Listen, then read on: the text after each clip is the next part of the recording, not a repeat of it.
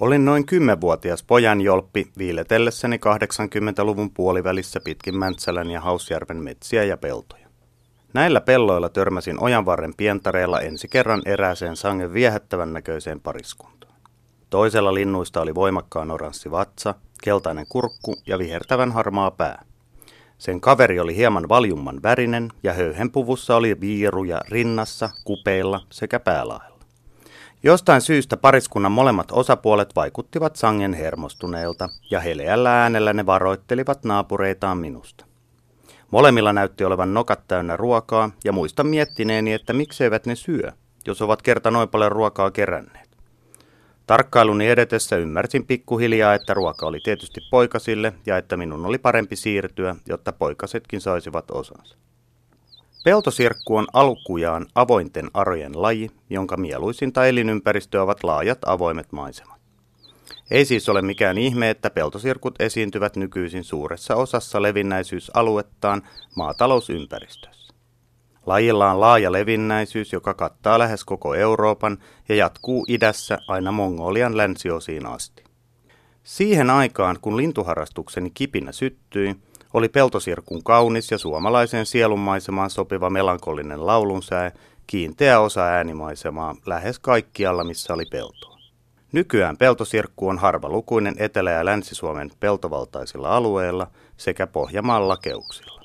Järvi-Suomessa peltosirkun laulu on suureksi osin kadonnut äänimaailmasta. Kävelen kukonlaulun aikaan peltotietä pitkin kohti tuttua metsäsaareketta ja huomaan jännityksen ja odotuksen valtaavan mieleni. Olen vasta puolivälissä kävelyä, kun kuulen jo tutun säkeen ja helpotus valtaa mielen. Ainakin yksi peltosirkuista on palannut. Valtaosa peltosirkuista saapuu Suomeen toukokuun kolmen ensimmäisen viikon aikana. Peltosirkun tiedetään talvehtivan Länsi- ja Itä-Afrikan kuivemmilla ylänköalueilla. Emme kuitenkaan tiedä, missä suomalaiset linnut talvehtivat. Lintuihin selkärepun tavoin kiinnitettävillä valopaikantimilla saadaan kerättyä tietoa lintujen muuttoreiteistä. Viime vuonna kiinnitimme peltosirkuille paikantimia, jotta pääsisimme selville suomalaisten lintujen talvisista retkistä muille maille. Nostan kiikarit silmilleni ja huomaan tutut värirenkaat koiraan jaloissa. Pentti paikantiminen on tullut takaisin.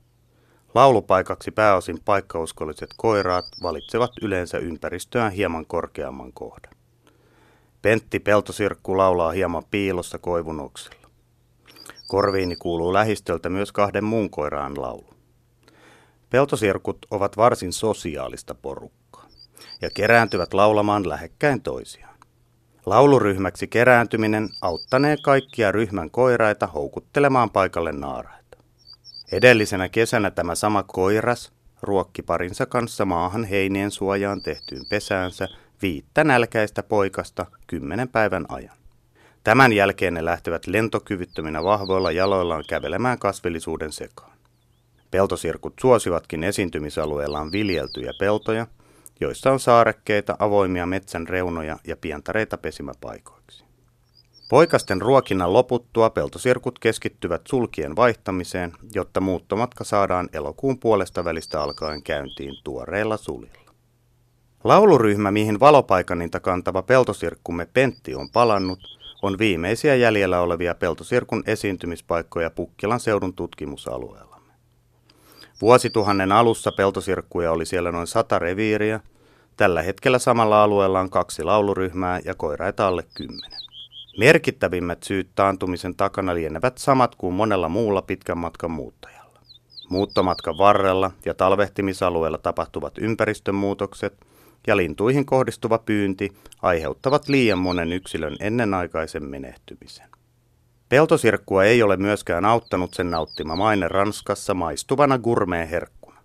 Ranskassa arvellaan pyydettävän edelleen tuhansia yksilöitä vuosittain.